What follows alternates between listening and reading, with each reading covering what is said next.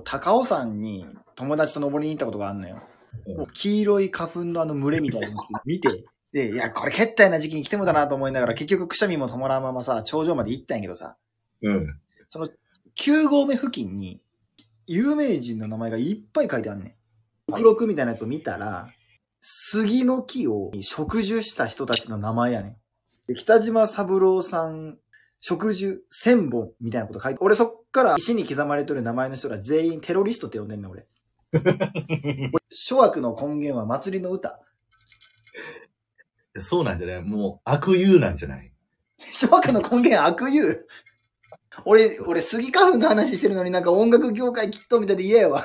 そんな、しかも一番演歌なんか歴史深いんやから。わからんけどな。わからんけど深そう。全くの偏見やけどごめんね。あの、意味いろんな意味ある。深そう。